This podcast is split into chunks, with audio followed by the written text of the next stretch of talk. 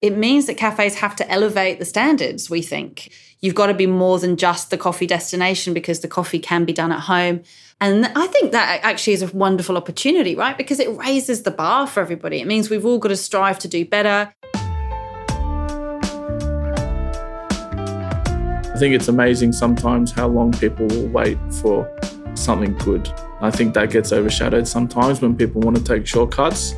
It's like people are willing to wait if they're going to get bang for buck. It is a different shift though, where typically your Monday and your Friday would be your busy days, you know, people coming back in or people about to hit the weekend. They're the quieter days now because people are doing the, the four days from home. Welcome back to the Fifth Wave podcast.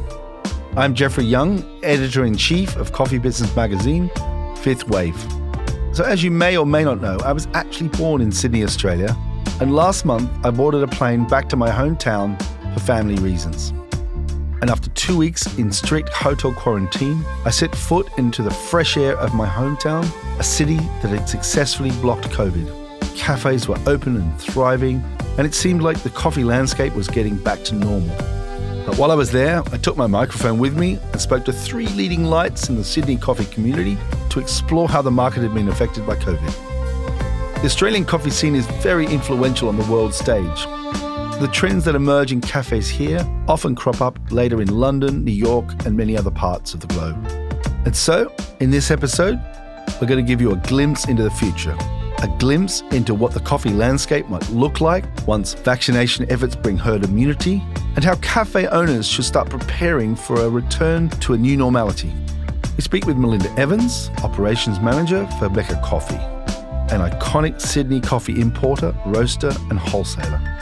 We also touch base with Nick Ray, Head of Coffee for Toby's Estate in Sydney, one of Australia's largest specialty coffee roasters. But we're starting this episode by speaking with Jenny Willits, CEO of Seven Miles Coffee, a national coffee roaster. Jenny discusses two key trends in the Australian cafe market the increase of at home coffee consumption due to COVID, and how cafes must adapt to meet the needs of a more knowledgeable consumer. She also offers us insight into just how ferociously competitive the Australian roasted coffee market is, and she shares her concerns about the commoditisation of the industry. I'm delighted to be here today with Jenny Willits, who's the CEO of Seven Miles Coffee. Welcome, Jenny. Thank you. Thanks for having me. How would you describe the Sydney coffee scene at the moment? I think the general vibe is one of optimism. Everybody still wants their coffee. Coffee has become even more essential. Coffee culture in Australia is, you know, it's just ingrained in who we are and our psyche and our DNA. And I think what's happened during these last 12 months has not just cemented it, but actually grown it grown it even further. What happened to the coffee at home market during and after COVID? Yeah, look, COVID has totally accelerated that, as it has with many things, actually.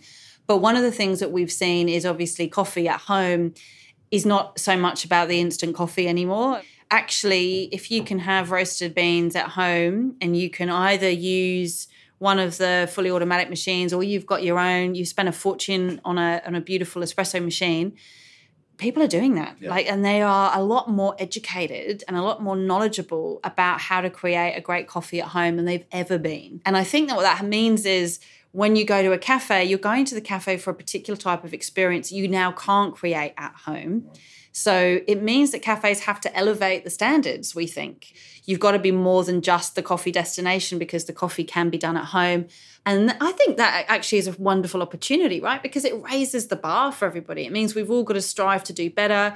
We've all got to strive to find new ways of talking about coffee, of experiencing coffee, making sure that your food menu really complements that. And I think you're seeing an elevation also in, in food menus in cafes as well. If people are spending so much more time at home, and again, they're spending more time maybe cooking and they're spending more time doing those things. Actually, again, when you're going out, you want a more heightened experience. How would you summarize the impact of COVID on the Sydney cafe scene? Some of the negative impact was obviously a lot of cafe closures, but those businesses that were well run yeah. had good cash flow they are the ones actually are really thriving. Aside from those in the CBD, where that nothing, it doesn't matter how good your cash flow was, that was going to be a problem. But you're really seeing really good quality cafe operators.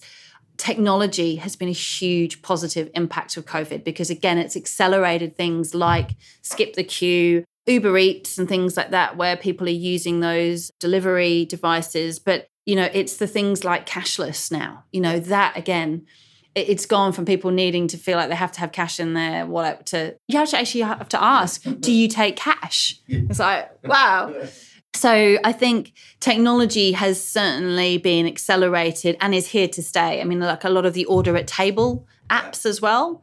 You know, so people now can sit down, they can have their, you know, order from their table, but that encourages them to stay and to order another coffee. You're really seeing actually everybody kind of going, what more can I do?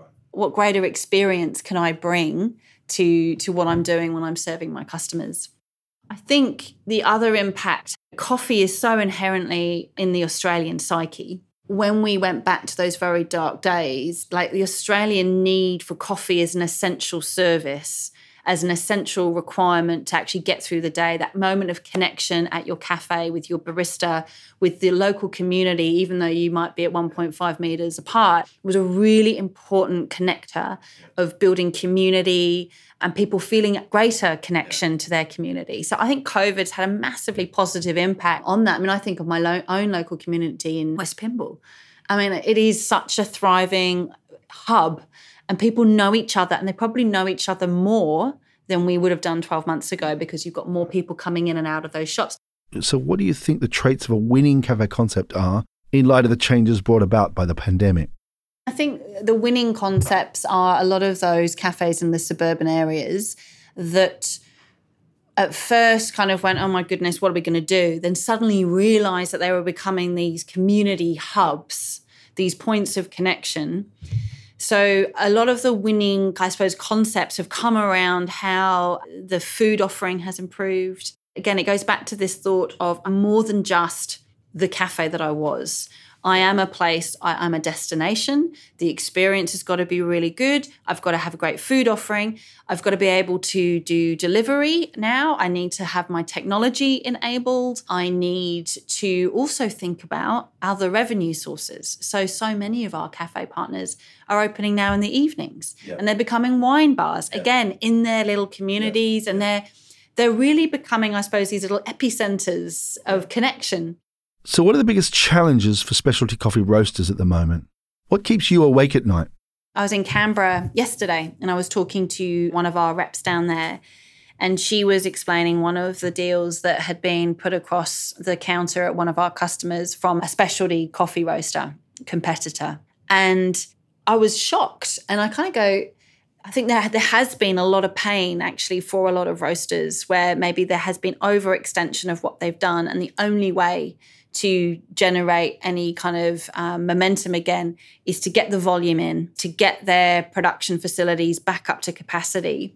But I actually thought we had kind of got through that phase because that was certainly what happened to begin with, and everybody was in it together.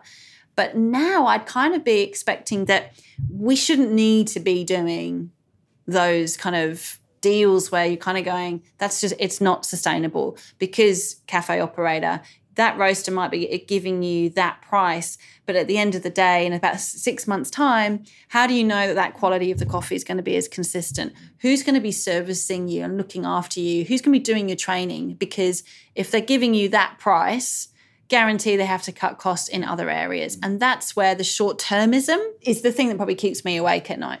The scary things for me are this race to the bottom this kind of idea that specialty coffee can be commoditized because of the cutthroatness of the industry and this desire that we have this quality product sold at a cheaper price. And I think I get upset about it because I kind of go, we're in this fortunate position that we work in this industry, in this category that people want. Right? People don't say they just desire coffee, they say they need it. So why would we be cutting corners and cutting costs and trying to strip out all of that and sell it at a cheaper price when actually our job is to educate the consumer to understand the price of what's in the cup? And I think there's the opportunity, right? We have got a more educated consumer at home, but we've also got a more educated consumer on the street level where they can access good coffee. And, you know, that the Coles $1 coffee, it tastes fine, tastes good. And you've got it in a really quick format. And for that need, it's fantastic. But again, you kind of go, we've got a job as an industry to educate consumers about what does that $1 coffee do? None of that goes back to the farmer. And that $1 coffee is actually just about getting people into that store to purchase other items. It's a loss leader. But people don't know that. They don't see it like that. So we have a job as an industry, I think, to really keep reminding people on the complexity of the supply chain, what it means all the way down, right down to the farmer. Because if the farmer is pulling out the bushes because they're not able to sell at a decent price, then we all lose out. So, what we have introduced is actually a growth guarantee. So, we're saying we will help you grow your coffee kilos in a year, and we'll do that because of several things. One, the long term viability of our own business. We've been around for 50 plus years.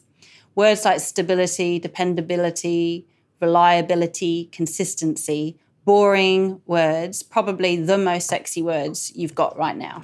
Training, absolutely. Making sure that you are being trained, that your baristas are trained constantly, that we are looking at the new and latest technologies to enable you to grow, to help your workflow process, all of those things. And making sure that again, our brand is strong as well to enable that kind of foot traffic reassurance that, you know, if the seven miles business is known, that's yeah. going to help a cafe owner too. And then feedback, right? So testimonials. We always do an annual survey anyway, but we're using that annual survey to actually reassure new cafe partners coming on board of the success that they've had as a result of working with us. Mm and actually creating something that is more than just the coffee in the cup and the coffee in the bag.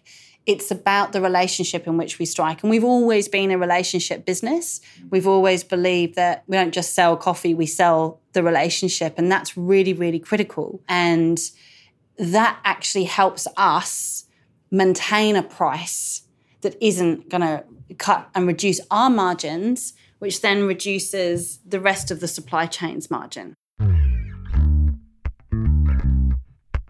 Thanks so much, Jenny. Can't thank you enough for your time. No worries. Thank you. Next up, we speak with Nick Ray, head of coffee in Sydney for Toby's Estate, one of Australia's largest specialty coffee roasters. Nick's seen the Sydney coffee scene develop enormously over the last decade. And in this conversation, as well as exploring how the pandemic has affected cafe volumes, Nick tells us about some of the new trends in the Sydney coffee scene, including frozen coffee and the rising popularity of almond milk. Really excited to be here with you today, Nick. Welcome. Thank you. So tell us a little bit about you and how you got into coffee.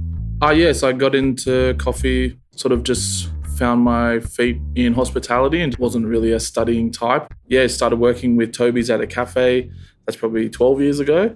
The head barista there was one of the OG baristas of Toby's from back in the day, and he sort of showed me all the skills and everything I needed to know. We're doing like 100 plus kilos a week, so it's very exciting and challenging. I think I always remember the first time Toby Smith walked into our cafe, and it's, I think when you have those experiences, it's just like an awe.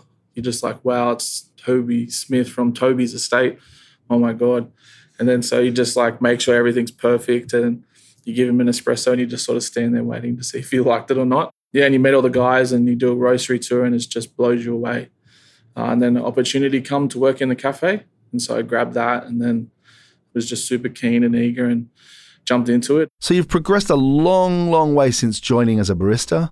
Now you're head of coffee. So how would you describe the Sydney coffee scene at the moment? I think definitely in Sydney, it's a combination of optimistic and positivity. Yeah. Uh, I think when COVID hit, the city was decimated. Everyone was working from home. And so all the operators in the city just their kilos overnight went yep. from 100 or 200 a week to 6 or 12 it was yep. it was unbelievable. But what we found was is the suburbs just went crazy. People didn't stop drinking coffee. They just drank it in a different spot. And so i think the goal for us was trying to help the suburbs maintain that volume. And then slowly as the city comes back which we're finding now the city's well and truly on the way back. Yeah. So I think some of our bigger accounts in the city uh, we're reporting back anywhere between 80 to 90% of pre COVID volumes. So the city's well and truly coming back. And what about the suburbs? What kind of increase did they see in terms of volume? I think we are talking at least they'll increase by 20, 30% at least. Wow. So they were like they were like accounts doing 18 to 24 kilos, we're doing 36, 40 kilos. So I've heard Toby's Estate is now offering frozen coffee. Tell us about that. Obviously, every coffee roastery is at the top, the pointy end with their knowledge and what they want to achieve. And the hard part is bringing that pointy end and filtering it down to the general consumer because the more they get involved and the more they understand, like it all comes back to how much you charge for coffee and how we can get better pricing for farmers. Like it, it all trickles down. And so when we're asking the consumer to buy a $200 a kilo coffee, you don't want to have a bad experience and you don't want to throw it away because it ages too quickly. And so part of this freezing space is that we can offer you this really high end, top end coffee and we can control the experience because the coffee will peak yep. and then it will sit in your freezer and stay at that peak level for like up to 12 to 18 months. So then whenever you pull it out, it's peaking and you yep. can have that replicate that same experience for 12 to 18 months. And so you're not going to throw away your money by buying these expensive coffees. So, what are your cafe partners asking of you at this point in time? I think a big thing through the pandemic was obviously cash flow. So I know that as a business, the way that they extended credit was to make sure that people felt the support. There was no pressure on them to pay us right now. And I think from a coffee point of view, they just want diversity. They need things to excite the market. And so we've really focused on bringing products to the market that can help them sell more coffee, make their accounts more exciting. So in December, we launched our first, what we call like a flavor focus blend, and it was called butterscotch pudding. And so we made these coffees to be paired with milk specifically. And so our first release was butterscotch pudding, which we were super happy with. It did really well. And so we're two weeks from our next release, which is called watermelon cake. So we've got some super interesting coffees going into that. I think the tasting notes are watermelon cake, rose petals, and I think we've got mango nectar and a few other ones like that. Like it's super interesting. So we really want to drive that easy to understand, flavor forward, and making sure it's paired with milk. So the majority of our cafe's customers are milk drinkers. So we want to have beverages for the people that are mostly drinking our coffee. I think the coffee scene in Australia is very milk driven. Yeah. Uh, I think alternative milks are starting to have an, an impact for sure. Let's talk about the alternative milk trend. What types of alternative milks are growing in popularity? Obviously, soy was huge for such a long time, and uh, Bonsoy had such a good product and therefore controlled the market because their product was so good. And then oat milk, sort of probably 18 months ago, really got a spike, and people were really excited about oat milk. Do you see the the popularity of oat milk continuing? That's shifting. So almond milk is. I worked in the cafe the other day just for a couple hours, and we did stacks of almond milk. And so I think almond milk's definitely on the way because I think almond has a nice role to play with coffee. The flavor isn't super intrusive. You get a nice balance between the coffee and the milk. And if the supplier of the milk gets it right, it, it can be quite delicious. We talked about some really stonking cafes where they're really pumping out over 100 kilos of coffee a week. What makes these cafes so successful? When you've been working in coffee for a long time and you walk into a cafe, you can just close your eyes and listen to the noises, yeah. and you know whether that coffee's on point or whether it's not. And just by the way the people are talking, how they're talking, the noises of the coffee machine, and all that sort of stuff. It's like when you go to a pub, it's if you yeah. go to a really quiet pub, yeah. you're like, hmm, should I get dinner here? Probably not if there's not many people. But if it's full and everyone's eating and the vibe's amazing, you're like, you know what, I might hang out and get something to eat. So, how does the magic get created? I think one, you need to have a really good product first and foremost, but definitely the staff. It's the vibe, it's the way that they interact with the customers. Like, I think we talk a lot about, you know, if someone's going to come and spend $5, why should they spend that $5 with you versus the guy next door? It's that customer service. It's that when they walk in the door, they feel comfortable. The understanding whether you want to have a chat today or you don't want to have a chat today. That person that's on the register or the person that's greeting the, the customer that walks in is understanding and reading the room. And I think those are the things. And then if your product's amazing, there's, there's no reason why they wouldn't come back. And then word starts to spread. And then I think it's amazing sometimes how long people will wait for something good. I think that gets overshadowed sometimes when people want to take shortcuts. It's like people are willing to wait if they're going to get bang for buck. And I think that's when these cafes that do it right, everyone knows, and that's word spreads. Best coffee I've had, you have to go there. The vibe's amazing. And then that's where everything else, the trickle on effect from that. Now, this is a global podcast, and some people may not have visited Sydney and Melbourne. In Aussie culture, there's a, there's a big point of debate. Which city has the better coffee scene, Sydney or Melbourne? How would you describe the difference between the two? If I could choose to have a breakfast anywhere in the world for the rest of my life, it'd be in Melbourne, that's for sure. But Sydney, the th- I don't know, personally, what I love about Sydney is it's a bit grungier, it's a bit more hustle and bustle. And that's what I love about Sydney. You go in and people want their coffee, they want it quick and they want it done well. Wonderful. Thanks, Nick. Thank you. Established in 2005 by Paul Geshos, Mecca has become a Sydney institution, pioneering more equitable and transparent relationships with coffee farmers while building a thriving wholesale business. In this conversation, Melinda highlights the trends impacting Mecca's business and how it is putting its sustainability promises into action. I'm here with Melinda Evans, Operation Manager at Mecca Coffee in Sydney. Hi, Melinda. Hi, how are you? So, how did COVID unfold for you guys?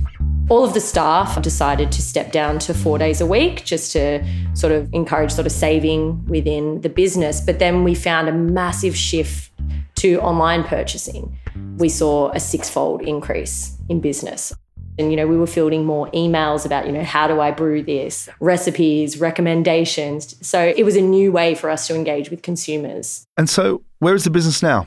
Things are going really well. I would say our wholesale business probably hasn't fully returned to where it was. We were reliant on different cafes that were using our stock, and some of them weren't able to pull through. But we have seen an increase lately in wholesale inquiries. So now in Sydney, we're seeing people are starting to reopen or open new businesses, things that had been planned for 2020 coming to the forefront now, and people are excited to get back into it. But yeah, our online store has steadied after all that growth, but is still sitting at that increased rate from where it was previously. How did the King Street Cafe in the Central Business District fare?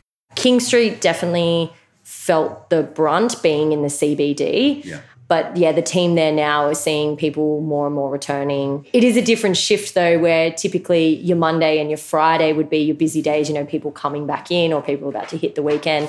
They're the quieter days now because people are doing the the four days from home. So it's Tuesday, Wednesday, Thursday are the, the prime days in the CBD. So, what about staff? Easy to find staff at the moment? Hard to find staff? Staff is a funny one. So we we never have really struggled to find staff, but something we have found um, post COVID is people have realized they want a better work life balance and that it is possible. So in terms of staffing the cafe, we've found a lot of our team do just want to do four days. They don't want to be at work five days. They want more flexibility. I've even found myself, I'll work from home occasionally a little bit more than I previously would have. I think, yeah, we've all just seen it is nice to be able to chuck a load of washing on while you're sending off emails and being really aware of like health, whether it be physical health or mental well-being. I think we're all a lot more conscious of encouraging, you know, if someone isn't well in any sense of the word, take the time off. I think a lot of people used to push through, which can present a challenge in a, a casual employment setting. Um, you might not always have people who are there and ready, and sick Yeah. leave may not be available, etc. But we're just doing what we can. So, the future of coffee. If you were starting a coffee shop in Sydney right now, what are the big opportunities? And what would you have to do to be successful?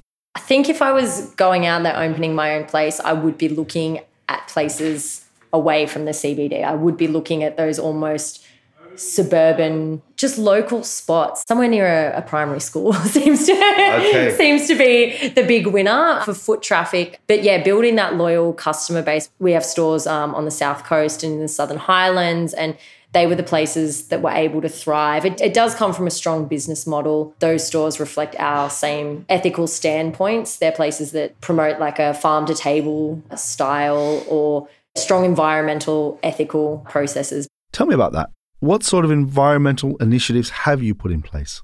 Sustainability and just ethical procurement of coffee was fundamental in Paul starting this business. He wanted to be able to know where this coffee was coming from and be able to tell that story and share it with the consumer. There's a lot of corruption and issues within the coffee world, and he wanted to really spearhead like some change for that, especially you know in Sydney, but even across Australia. And so his relationships with farmers is of the utmost importance. And when we work with importers, they're people who share those same values and are very transparent in their procurement. But then it comes down to little things. We've switched to using soft plastics recyclable coffee bags. The, the 250 gram and the kilo and three kilo bags are all recyclable with soft plastics.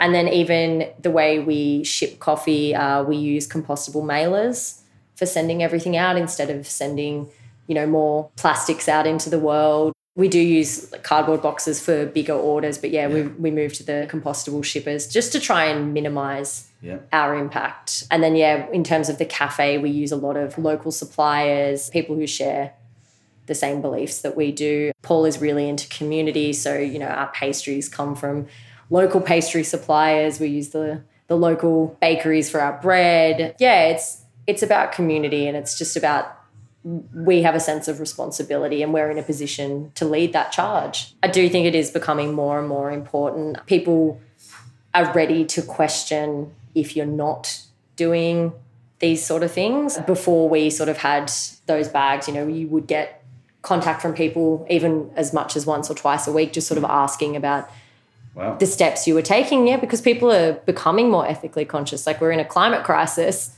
It's all the little things that we do, and the coffee world is so huge and can and does have such an impact. It's like why we we should be leading this charge, but it should be across the board. We're trying to do our part here at Mecca, but we'd love to see everyone get on board with these sort of practices. Well,